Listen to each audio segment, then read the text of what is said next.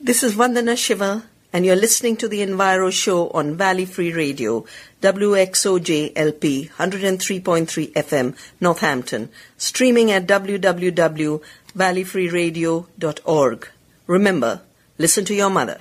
The Enviro Show thanks River Valley Co-op, Northampton's locally grown food co-op, located at 330 North King Street and at 228 Northampton Street in Easthampton. The co-op specializes in fresh, local, and organically grown foods from produce and cheese to fresh meats and locally baked goods. Everyone is welcome.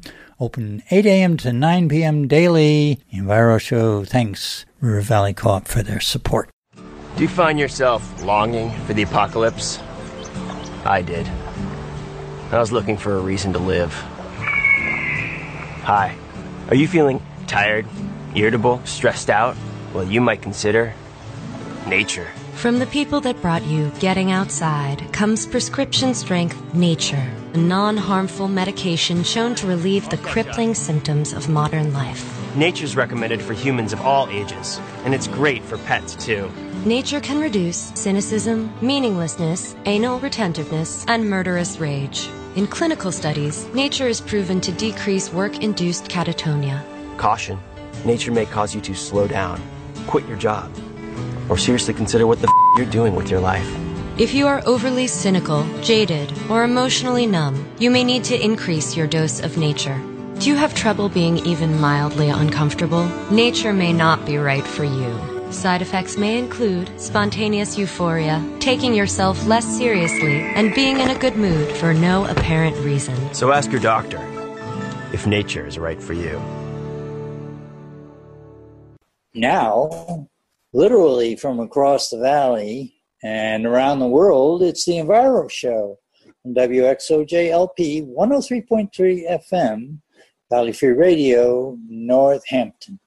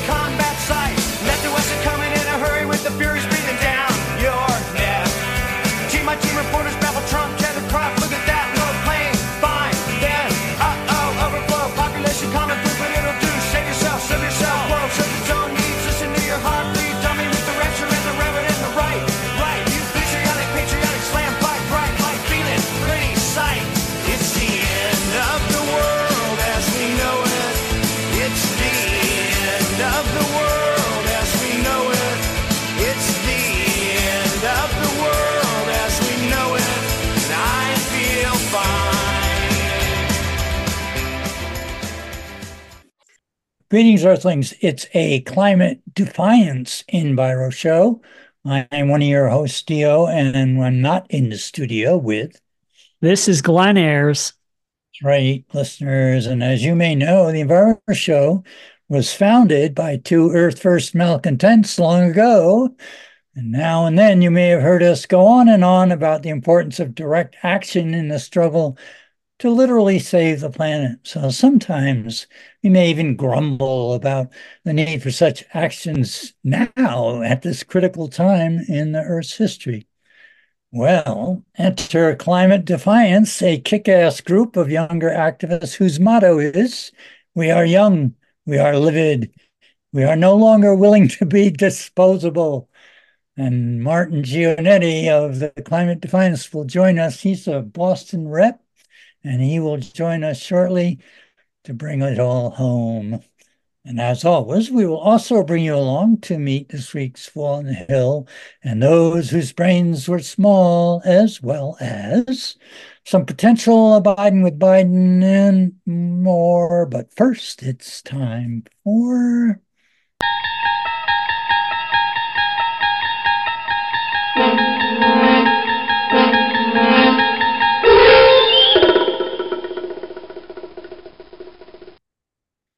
Revenge of the Critters, Octopus Remembers, Bothersome Human. Occasionally, an octopus takes a dislike to someone. One at the aquarium, Truman by name, felt this way about a female volunteer using his funnel to siphon near the side of the head used to jet through water. Truman would shoot a soaking stream of salt water at this young woman whenever he got a chance. Later, she quit her volunteer position for college, but when she returned to visit several months later, Truman, who hadn't squirted anyone in the meanwhile, took one look at her and instantly soaked her again. Revenge of the Critters! Yes, octopuses are so intelligent. Yeah, yeah, that, that's a that's a good one. I mean, no one was harmed. No, no animals were harmed in that episode, which is great. no animals were harmed in this episode, just like in Hollywood. Ah, Fool on the Hill. And nobody seems to like him, the fool on the hill. Ah, this week's Fool on the Hill is Republican Timothy Lee Walberg, serving as U.S. Rep from Michigan's 5th Congressional District since 2023. Last fall, Walberg gave a keynote speech at the National Prayer Breakfast in Uganda at the invitation of Ugandan legislator David Bahati. And Walberg's trip to Uganda was paid for by the Fellowship. it's the Fellowship. So speaking of Hollywood, a sketchy far right Christian operation. Quote, during his speech, Walberg urged Uganda to stand firm against international pressure to change you, apparently referencing sanctions by the US government against Uganda over the recently enacted anti homosexuality act of 2023, which prescribes lengthy prison sentences and, in certain instances, the death penalty for homosexual activities. Close quote. So much for blessed are the peacemakers, Glenn. Woo. Yeah, I guess that is pretty far right Christian, isn't it? Yeah, they, they're also called, besides the fellowship, some other name like the family. That's it. They're the family. Well, let's see if we're abiding with Biden. Wanted man in Sacramento, wanted man in Old Cheyenne. Wherever you may look tonight, you may see this wanted man. Okay, so we're abiding with Biden on the economy. And last week, when we read there will be a temporary pause on pending decisions of liquid natural gas exports, with the exception of unanticipated and immediate national security emergencies. Well, but then we read this from Grist. The Department of Energy announced on Friday that it would pause approvals for new LNG exports for several months. Does that sound familiar, Glenn? While it reviews how to regulate them, the administration will develop a new approach over the coming year that will foreground the potential climate impacts of exporting natural gas, suspending approvals in the meantime the decision doesn't affect active terminals. Close quote. So go to the blog, click on the link for this. That's EnviroShow without the W, dot blogspot.com.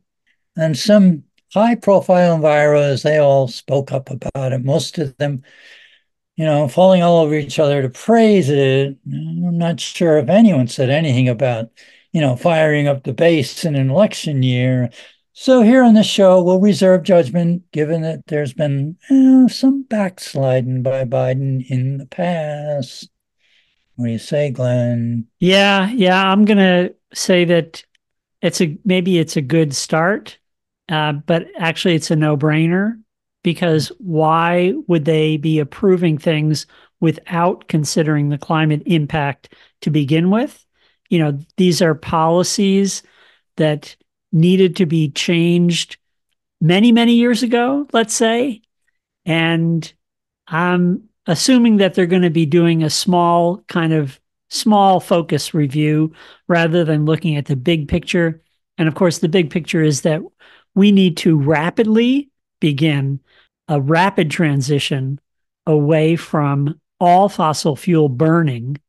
And that's something that they're not talking about, but it is, you know, it's easier for them to talk about looking at new facilities. We need to dismantle the existing natural gas export facilities, and we need to stop fracking and drilling and burning, period. Period. Stop. End of sentence. Ah, how about let's move on to their brains are small. They were big, dumb, and slow. They couldn't go with the flow. Their brains were small and they died. So, as for their brains were small and they died, it appears the corporados at Monsanto took a massive hit in court. Bayer AG's Monsanto unit was ordered by a Pennsylvania jury to pay more than $2.2 billion to a former Roundup user who blamed his cancer on the weed killer in the largest verdict so far in five years of litigation over the herbicide. So we'll see what happens in the inevitable, you know, appeal. But those dinosaurs, I don't know, Glenn. Their brains are small. What do you think? They deserved the worst. I agree. Mm. Okay. On the ups, upside, yeah, more upscale. Enviro Show Quote of the Week.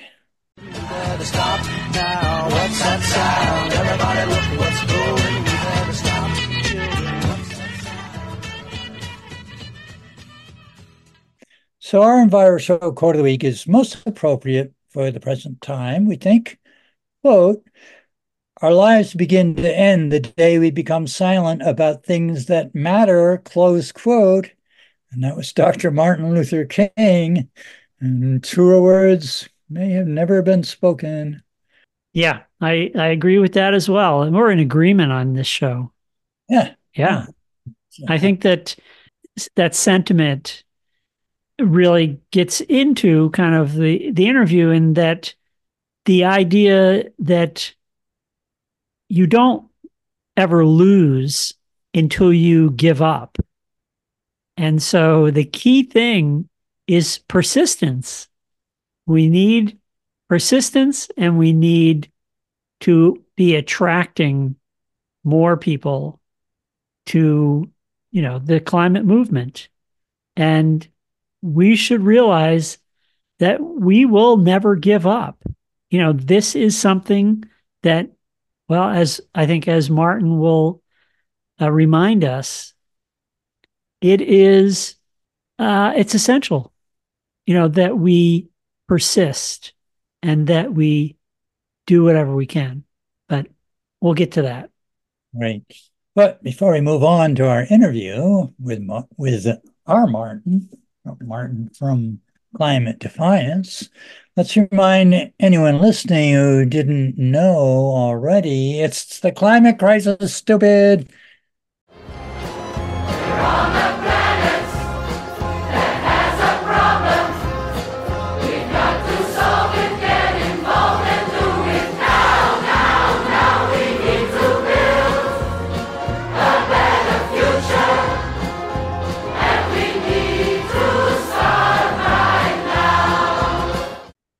Okay. Well, here's an excerpt from a recent post on Inside Climate News. Quote Groundwater has long acted as a climate buffer, providing a source of fresh water for communities with unreliable rainfall. But human activity has unleashed a feedback loop that is placing this crucial resource at risk. Decades of uncontrolled combustion of fossil fuels has caused more frequent and severe droughts, which in turn has led to increased reliance on groundwater. Close quote. And the article references a recent study in Nature. Go to the blog on the link for this. And that states in part Critically, we also show that groundwater level declines have accelerated over the past four decades in 30% of the world's regional aquifers. This widespread acceleration in groundwater level deepening highlights an urgent need for more effective measures to address groundwater depletion. Close quote. And this, here's a headline that should garner some attention. Speaking of climate change, hang on to your hats. Climate change has killed 4 million people since 2000, and that's an underestimate. There it is. Obviously, it also overlooks all the critters that have died during that process. And that's called the sixth mass extinction, and it's worse than predicted when Elizabeth Kolbert first appeared on this show back in 2014. So there's the bad news. can we move on to some good news now? Hmm. Uh, well, if you felt like that was bad news and you're feeling despair, Yes, a little despair. yeah, then of course the antidote to that Is what? is action. There it is. So yeah, so uh, we're going to be talking about that in the interview with Martin about taking action and how to get involved in disobedience, I guess. Okay, Earthlings, we have with us, thankfully, Martin Gioannetti from Climate Defiance. And I think it was last summer, I happened upon an action they did out in, I think it was Nantucket. And these folks, they caused quite a stir. They were uh, sort of interrupting a fundraiser for Governor Healey.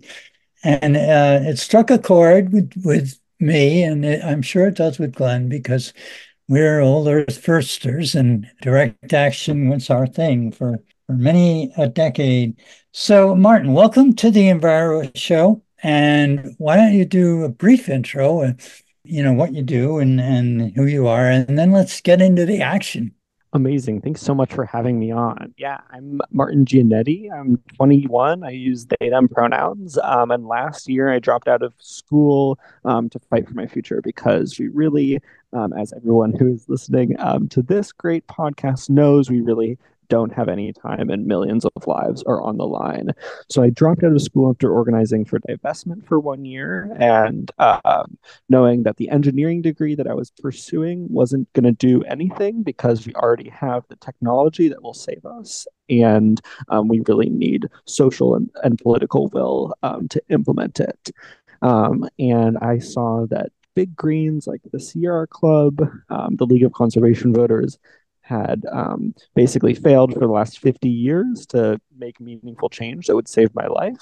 And um, Climate Defiance was this incredibly cool, radical group of young folks confronting decision makers um, at their events um, and telling them that our lives are on the line and we need to actually act. Yeah, so Climate Defiance, um, our mission is to push the Biden administration um, left on climate. So we actually need Biden to um, save us. So uh, the Biden administration has passed a lot of fossil fuel projects, approved a lot of fossil fuel projects like the Mountain Valley Pipeline, the Willow Project, um, in violation of their campaign promise of no new drilling on um, federal lands and waters. And so a lot of the big green um, organizations like the League of Conservation Voters has endorsed Biden as a climate champion a year and a half before the election last April. And we understand that in order to survive, I'm 21, in order to survive, um, we need actual action and we need to end fossil fuels. So we target Biden officials, we target national level senators, representatives, CEOs. We confront them um, and we um, we we uh, yell at them and ask them um, to actually pass um, the legislation and end fossil fuels um, to save us. So, Martin, this is Glenn. I'm going to ask. I'm not going to disagree with anything you're you've said, but I'm going to just make a point in that. You know, we on this show we often talk about are we a Biden with Biden or are we backsliding with Biden, and often it's uh, you know it's one or the other or it's a mixed bag. Often it's a mixed bag because there's a lot of talk and there's a lot less action in our opinions. And so we're following all of this stuff pretty closely and feeling like, yeah, this guy is better than the previous moron who was in there, who was a climate denier and wanted to destroy the entire world. But we don't feel that enough is being done because, you know, we're we're in solidarity with Extinction Rebellion that says that we're in a climate emergency and we need to tell the truth. We need to tell the truth and we can't be sugarcoating it for people because they don't want to hear the truth. And so I think, you know, what you're saying agrees with that entirely in that we really need to elevate this civil discourse to the point of, well, maybe it, it can't be, well, it, it can be civil, but there has to be disobedience and defiance uh, as part of that civility. And I'm just, I'm wondering where the philosophy of this kind of lands us. Like Dio said, we're, you know, we're old Earth firsters. We believed in direct action. And, you know, that was kind of our Bible. You know, the field guide to monkey wrenching was my Bible for a long time. So, you know, what what can we do to encourage other people or to, you know, to wake people up and to and to get them activated and and involved in this kind of uh, what you're talking about defiance of the status quo Yeah, that's a super great question. Like, why direct action? And we understand, like, the reason why we engage in direct action, the reason why I believe um, that putting my body on the line is the only way that I might have a chance at survival is um, because um, I'll go back to like the League of Conservation voters endorsing Biden uh, last April. That kind of set the bar that Biden, who was doing a little bit on climate by passing lots of kind of like renewable like subsidies and tax credits, um, but also was approving massive, humongous fossil fuel projects, um, was kind of doing enough on climate and was kind of like on track to saving us. And the science is incredibly clear that um, we needed to stop building new fossil fuel infrastructure um, two years ago to um, stay under 1.5 C, um, which is the the global agreed on benchmark um, where climate catastrophe uh, will happen after. Um, and so when that benchmark is set that Biden um, and his really failure on climate is being a climate champion, um, that really does not open the space to actually save us. So the goal of climate defiance is we understand that um, the media um, has a blackout on climate. And so we want to basically change the cultural and political understanding of what a climate champion is. And how we do that is we kind of subvert the media's blackout of climate by um, by conducting these really disruptive, really incredible, really viral actions where a bunch of young people and their allies get in front of a decision maker that is um, killing them and um, make their make their voices heard and, and fight for their lives nonviolently. Um, and by doing these disruptive actions, it breaks through in the media and it spreads really, really wildly on um, social media. So, for example, we've had like 65 million organic um, views on Twitter just in like a year alone. Um, so, um, and then the second thing that these actions do is, and we really don't think that like um, these climate criminals have a conscience, and we really understand as organizers that they are. Um, they are um, they work for money, not people, and so. But it is, I think, really powerful to have 20 young people um, storm your event, put their bodies on the line, get dragged out by uh, uh, dragged out by police, get violently arrested um, in front of you, telling you that you are killing them. I think that is personally powerful, but um, the real point of our actions is to spread a narrative. Um, the, the truth, as you were saying, that um, Biden um, and Democrats in general are not doing enough on climate. Um, and yeah, Yeah, I'll just say one of my favorite books that I've read recently is a supposedly a science fiction book um, called The Ministry of the Future or The Ministry for the Future. And I don't know if you've read that book, but I think for me, it really puts into perspective the likelihood of a, a really a grim future ahead of us if we don't take action now. And, I, you know, I'm going to say every day makes a difference because we have been kicking this can down the road for 30 or 40 or 50 years. And we're out of road at this point. You know, I think we're kicking it up against the wall and it keeps bouncing back. And so, how do we get people? I mean, that book, The Ministry for the Future, has a lot of scenarios in it that may seem, you know, like science fiction, but this past year, we had many of those events happening around the world. You know, massive floods, massive fires, heat waves, heat domes, and people dying. And, you know, it's, it is going to continue to, the climate is going to continue to disrupt life on this planet. And so I agree with you that we need to be disruptive as a counter effort because the climate is going to continue to be disruptive and and accelerating. And you know we've talked about this on the show in the past. We're living in a non-linear world now. We can't base our projections going forward on our experiences in the past because we've entered into this period where it's non-linear it's uncertainty on top of climate disruption. And we can't make assumptions except that all of the science, all of the models, all of the projections are telling us that things will be getting worse. We're entering into a more rapid period of climate disruption. And we need to be taking action, you know, years ago, but there's no time like the present.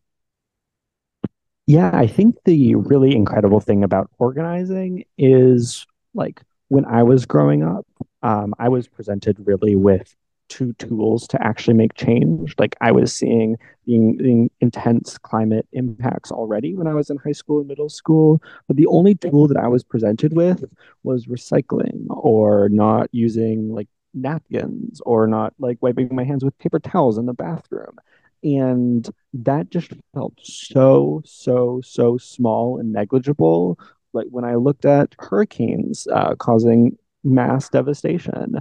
Um, and the other avenue um, to change was just like not being like not kind of like exiting and, and really like being um, not being able to like kind of take all the news in. And the beauty about organizing uh, and the beauty about climate defiance is you go from uh, 21 year old like me who really doesn't understand like feels um, powerless um, to to save themselves to to save my future. Um, and in our organization we we train folks up and then you can be in front of um, Pete Buttigieg, who is potentially approving three um, deep sea oil export terminals, or Kamala Harris, who is like part of the Biden administration that has been approving so many fossil fuel projects, or get in front of the governor who has been leading a legislate like leading um, a supermajority Democratic government that has uh, had the least productive legislation legislative session in decades. Um, and you can get in front of these decision makers and together with other people, and that is power. So I really, really emphasize for folks that like individual actions. One it's fossil fuel propaganda um, that uh, your only avenue to change is individual actions.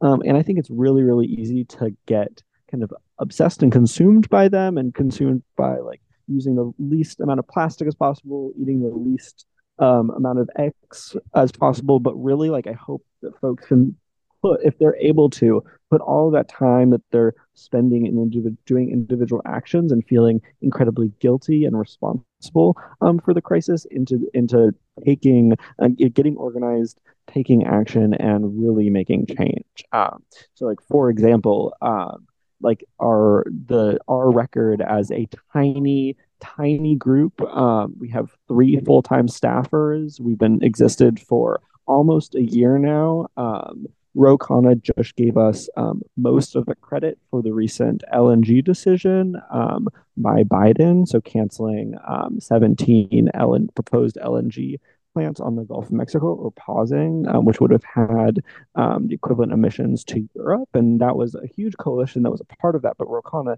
um, the the representative uh, in Congress, gave us most of the credit, which is incredible for a group that is so tiny, that is a youth group with three full-time staffers. We've um, the second in command of the Department of Interior, um, Tommy Beaudreau, stepped down two weeks after we confronted him four times at Climate Week. He is the person that signed the Willow Project into existence. The Willow Project is this massive oil and gas oil drilling project in Alaska. They literally have to refreeze the ground with these mechanical chillers to in order to roll their incredibly heavy drilling equipment across the permafrost that is melting because of fossil fuel extraction. Um, we've had Jody Freeman, who is this um, Harvard incredibly like prestigious environmental lawyer who is greenwashing ConocoPhillips, the company that is building um, the Willow Project. Um, she was on their board, greenwashing them for 13 years, and along with a coalition of Harvard students doing an amazing job getting her um, fossil foolery into the media, and we targeted her twice, and she stepped down um, after 13 years from ConocoPhillips. So we've really had an incredible amount of wins and momentum um, going in with an incredibly small group. Um, and so we are really, really excited for any folks out there that feel hopeless and feel like they cannot go on like recycling um, anymore like we really hope um, that you can join us um, and take action that really really matters Martin Theo here. That that really rocks. Um, when you when you say phrases like "they are killing us" and "climate criminals," you're saying the things that we've been saying on this show forever. Um, and and then you spoke about uh, the pause on the LNG, all the mainstream enviros are falling all over themselves to praise Biden for that. I mean, it's a good thing. Yeah, we spoke about it earlier in the show, but at the same time, it's an election year maneuver, in our opinion, or at least in my opinion, I should say, because he, you know, it's just to shut us up, try to shut us up until he gets back into office. So, do you have um, other future actions in mind? I'm not asking you to divulge them, but presumably the work goes on. Yeah, that's a super great question. Um, yeah, so we've made it clear. Um, so we shut down uh, the second in command of the Department of Energy, who is kind of the Department of Energy was the permitting body for those LNG projects in Boston um, in like October or something. Um, and we got a meeting with him at the White House. Um, we also got a meeting with John Podesta, the senior advisor um, to Biden about the IRA, who was just recently promoted to the, the U.S. climate envoy instead of John Kerry. So we've had a couple of White House meetings and we've really clearly communicated, and it's incredibly obvious, um, hopefully, to the Biden team that um, young people are abandoning Biden in droves because of uh, the genocide in Gaza and because of his failed climate pro- promises. And so we've made it incredibly clear to him that we are not causing him to lose voters. He is causing him to lose voters. We do not have the ability to stop um, the permitting of fossil fuels. We don't have the the power or money to actually save ourselves, and he does. And if he wants young people to vote for him, and if he wants to win re-election, um, he needs to start actually acting on climate. And we have made that incredibly clear. And it's actually, we're doing him a massive favor. Uh, we are outlining a strategy, a winning electoral strategy for him. Um, and so we made that incredibly clear that it is, we, um, that it is in his hands. He is the only one um, that has control over these massive fossil fuel projects, and he needs to prove before the election that he actually is a climate president um, to win the youth vote back and, and to touch on other actions that we've done. So, like um, last Thursday, we were um, in Wellesley shutting down the CEO of Bank of America, who's the fourth um, largest funder of fossil fuels. I was hit by a, a cane. We were thrown to the ground by angry, rich um, Wesleyans. Um, we, um, yeah, so we are continuing our pressure campaign against um, the Democrats and business leaders that are, are call themselves climate leaders. Um, so, like for example, Maura Healey, who really has campaigned on being a climate leader, took fossil fuel money, and has not done anything since she has gone into office and is being praised as a progressive climate champion. Um, we need to redefine what a climate champion is, and we need to make it incredibly clear that t- doing nothing is not a climate champion because doing nothing will not save my life and millions of people. And it's really important as a white person who presents masculine and uh, a lot of the folks that we throw down with are white and more privileged that we are fighting and we are putting our bodies on the line because the millions of people that will be most impacted by the climate crisis do not have the ability to. The people living in this in small island countries that are rapidly going underwater do not have the ability to go into a Kamala Harris fundraiser and tell her that she is killing millions of people. Um, and so it's really, really important that we use our privilege to get into these spaces and let the people let the people in power, the decision makers know um, that we need to be saved, and they will be shut down um, every step of the way until they save us. So one of the things that you um, your kind of mission is uh, is about ending sacrifice zones. So you know, I'll say that you know from my perspective from my in my opinion you know our society especially here in in the united states we treat the entire earth as a sacrifice zone i mean we are sacrificing the planet and biodiversity and a livable world we're sacrificing that you know for greed and profits and to con- perpetuate an unsustainable existence based on the use of fossil energy you know that was buried for millions of years. And now all of a sudden we have let that genie out of the bottle. And you know the question is how do we end the this treatment of a living planet as as, as an entire sacrifice zone. You know what what do we need to do?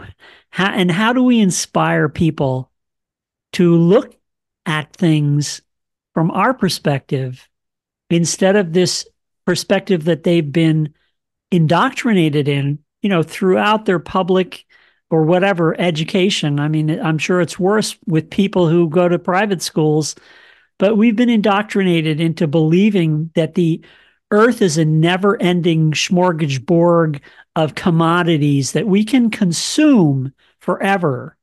But the reality is that we are now consuming, you know, at least two planets worth of life in an unsustainable manner. And if everyone in the US lives at a certain lifestyle, if the rest of the planet wanted to live at the same lifestyle that we enjoy, you're talking about privilege, it would require seven planets worth of resources to do that and it would still be unsustainable because our our lifestyle here in the US is completely unsustainable because it's based entirely on fossil energy. So how do we get how do we get people to wake up and change their paradigm, change their perspective, and face, you know, what we call reality? Yeah, I think that's a really great question. I'll kind of take a roundabout approach to this. So, my mom grew up in the 70s when recycling was just being invented, and she was incredibly passionate um, environmentalist. She started the recycling program in Hanover, New Hampshire, right?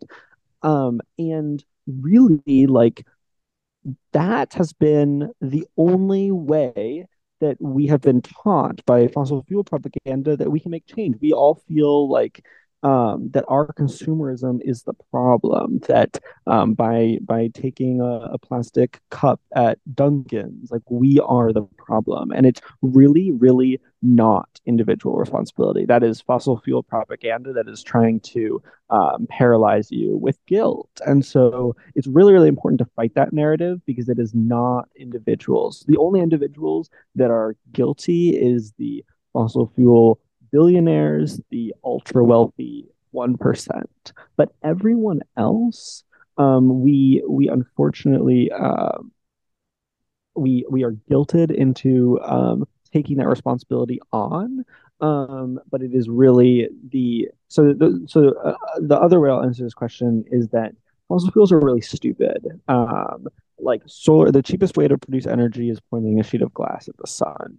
Um, there, fossil fuels are dumb in a lot of ways. Fossil fuels are really concentrated in mainly autocracies. So, like um, Russia, but most countries don't have access to fossil fuels to to to, to supply their own energy, but everyone has access to some sort of renewable. Either the sun shines, the wind blows, the waves crash, you have dams, and I could go on, geothermal, I could go on and on and on. You have energy, free energy in your backyard. Every single person on this planet does, instead of relying on Russia for all of our energy, for example. And the wind doesn't charge you anything when it blows instead of your natural gas company that charges you for every drop, or the, your your the the your when you um, fuel up your car, which charges you for every drop of gasoline.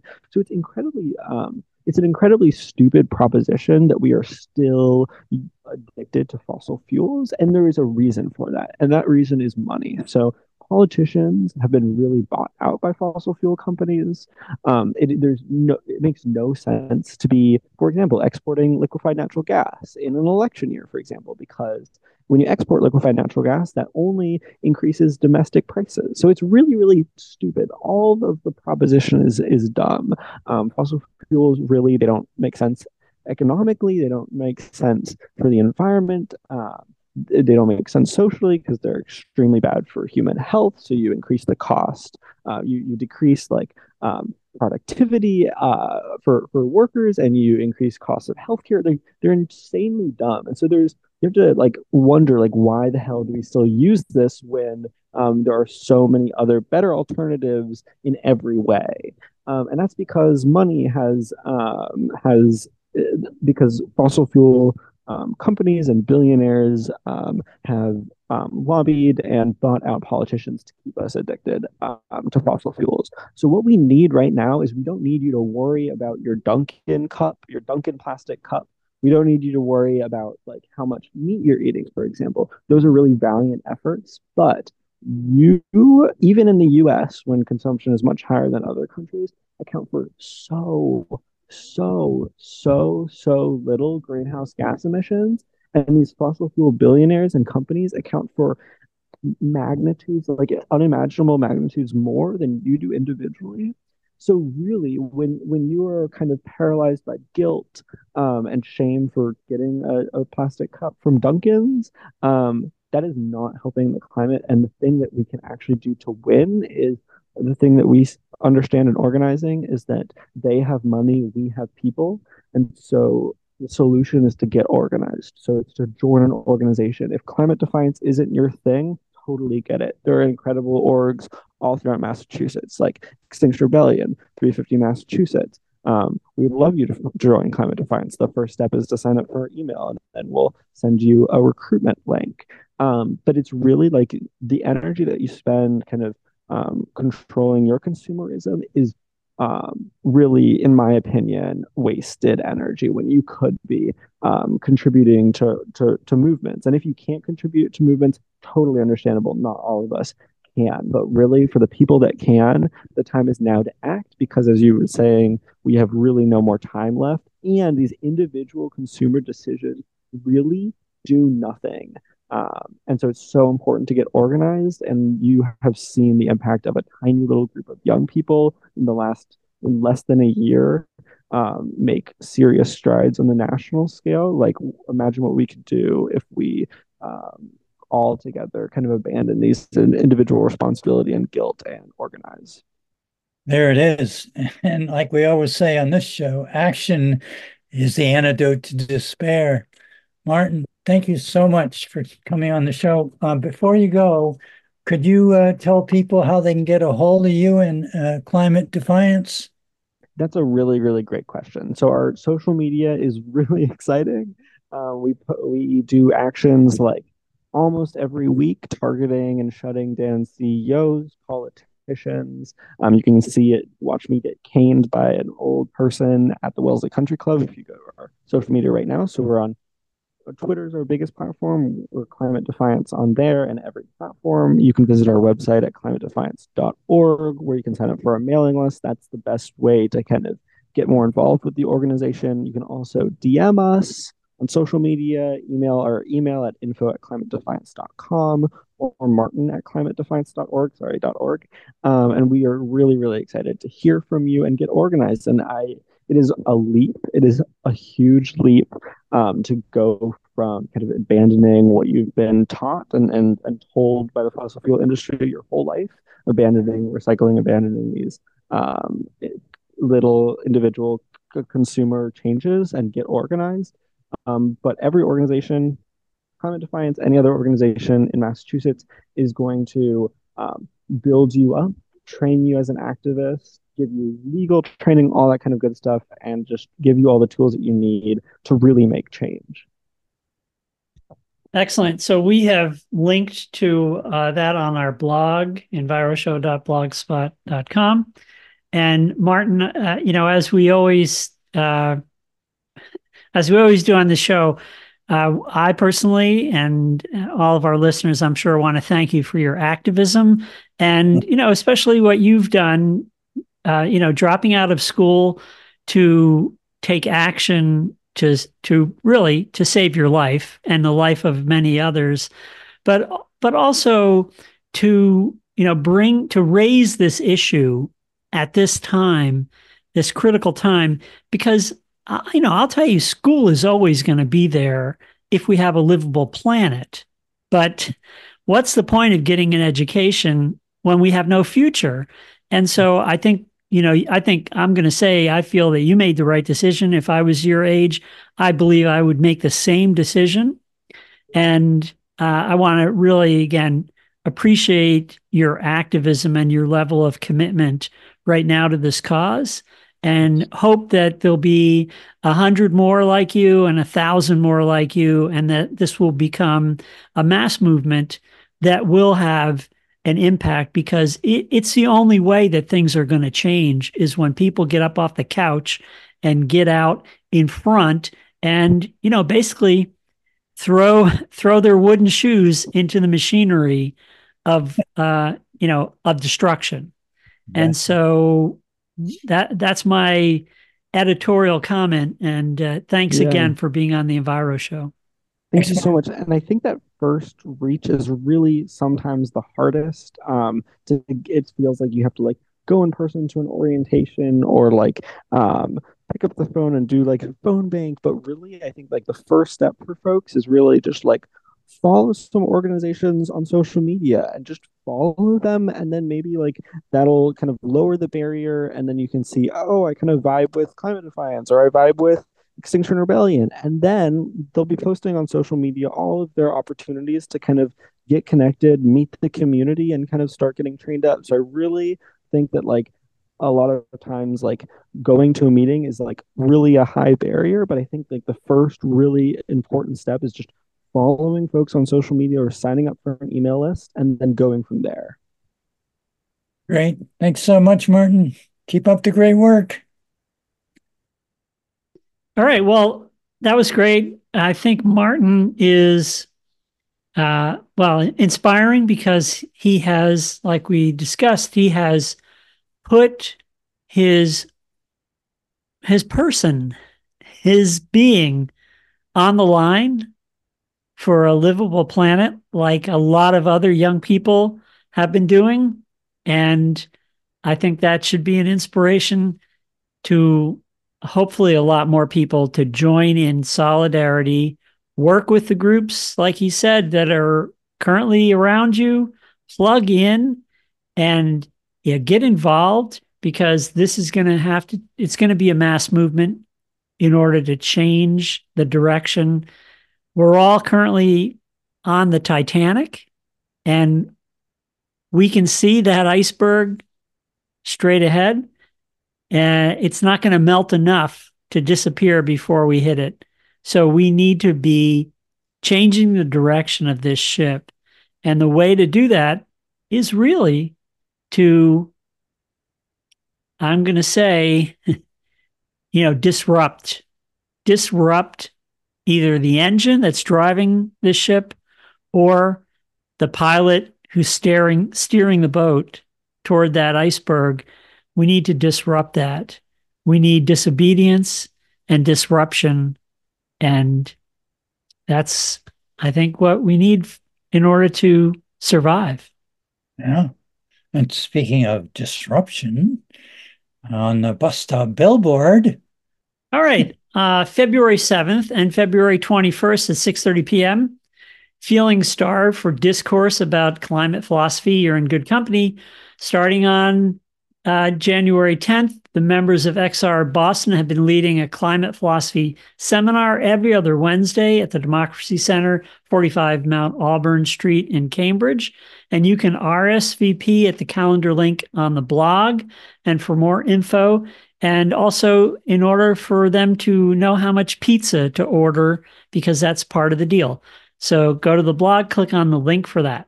All right. And moving ahead to Thursday, February 22nd, 7 p.m. to 10 p.m. Doors open at 6 p.m.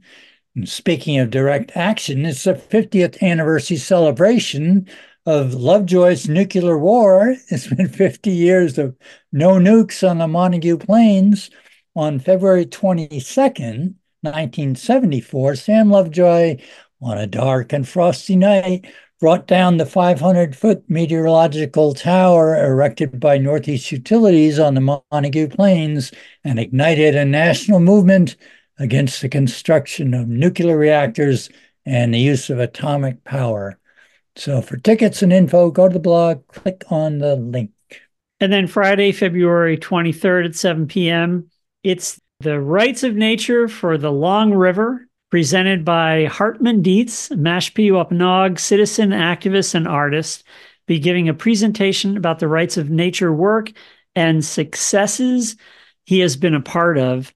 This will be at Greenfield Community College Dining Commons, which is College Drive in Greenfield, Mass. For more info on that, go to the blog and click on the link. And here's a potential date for perhaps a little action. Sunday, February 25th, 2 to 3 p.m., the Massachusetts Division of Water Supply Protection will hold an event called Understanding Watershed Forestry Management. And this will be a hybrid event with an in person event held at the Quabbin Reservoir Visitor Center and broadcast virtually on Zoom. Have you ever wondered why trees are harvested on protected watershed land and why recently harvested areas look the way they do? Well, we sure have on this show. Curious how active management of a forest can increase diversity and maintain forest health? Join DCR Quabbin Ware Region Chief Forester Ken Canfield to learn about the benefits of a managed forest and the objectives and conditions that dictate when, where, and how trees are harvested. The event is free, but seating is limited and reservations are required. You definitely want to go to the blog and click on that link. Oh, Glenn, that's about it on the bus stop billboard at the moment. All right. Well, I'm going to say that the key word here is defiance for this show and uh, resistance. Yes. And also remember. Yes. Also, remember to listen to your mother. This is Theo saying adios. Till next time. And I'm Glenn Ayers, and resist much, obey little. I am Mother Earth, and I approve of this message.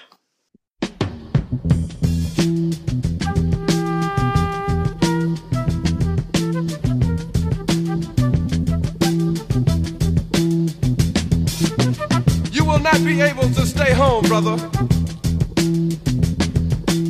You will not be able to plug in, turn on, and cop out. You will not be able to lose yourself on Skag and skip out for beer during commercials because the revolution will not be televised. The revolution will not be televised. The revolution will not be brought to you by Xerox in four parts without commercial interruptions. The revolution will not show you pictures of Nixon blowing a bugle and leading a charge by John Mitchell, General Abrams, and Spiro Agnew to eat hog maws confiscated from a Harlem sanctuary. The revolution will not be televised. The revolution will not be brought to you by the Schaefer Award Theater and will not star Natalie Woods and Steve McQueen or Bullwinkle and Julia. Revolution will not give your mouth sex appeal. The revolution will not get rid of the nubs. The revolution will not make you look five pounds thinner because the revolution will not be televised, brother. There will be no pictures of you and Willie Mae pushing that shopping cart down the block on the dead run or trying to slide that color TV into a stolen ambulance. NBC will not be able to predict the winner at 8:32 on report from 29 districts. The revolution will not be televised. There will be no pictures of pigs shooting down brothers on the instant replay. There will be no pictures of pigs shooting down brothers on the instant replay. There will be no pictures of Whitney Young being run out of Harlem on a rail with a brand new process. There will be no slow motion or still lights of Roy Wilkins strolling through Watts in a red, black, and green liberation jumpsuit that he has been saving for just the proper occasion. Green Acres, Beverly Hillbillies, and Hooterville Junction will no longer be so damn relevant, and women will not care if Dick finally got down with Jane on Search for Tomorrow, because black people will be in the street looking for a brighter day. The revolution will not be televised. There will be no highlights on the 11 o'clock news and no pictures of hairy armed women liberationists and Jackie Onassis blowing her nose. The theme song will not be written by Jim Webb or Francis Scott Keys, nor sung by Glen Campbell, Tom Jones, Johnny Cash, Engelbert Humperdinck, or The Rare Earth. The revolution will not be televised. The revolution will not be right back after a message about a white tornado, white lightning, or white people. You will not have to worry about a dove in your bedroom, the tiger in your tank, or the giant in your toilet bowl. The revolution will not go better with coke. The revolution will not fight germs that may cause bad breath. The revolution will put you in the driver's seat. The revolution will not be televised, will not be televised, will not be televised, will not be televised. The revolution will be no rerun, brothers. The revolution will be live.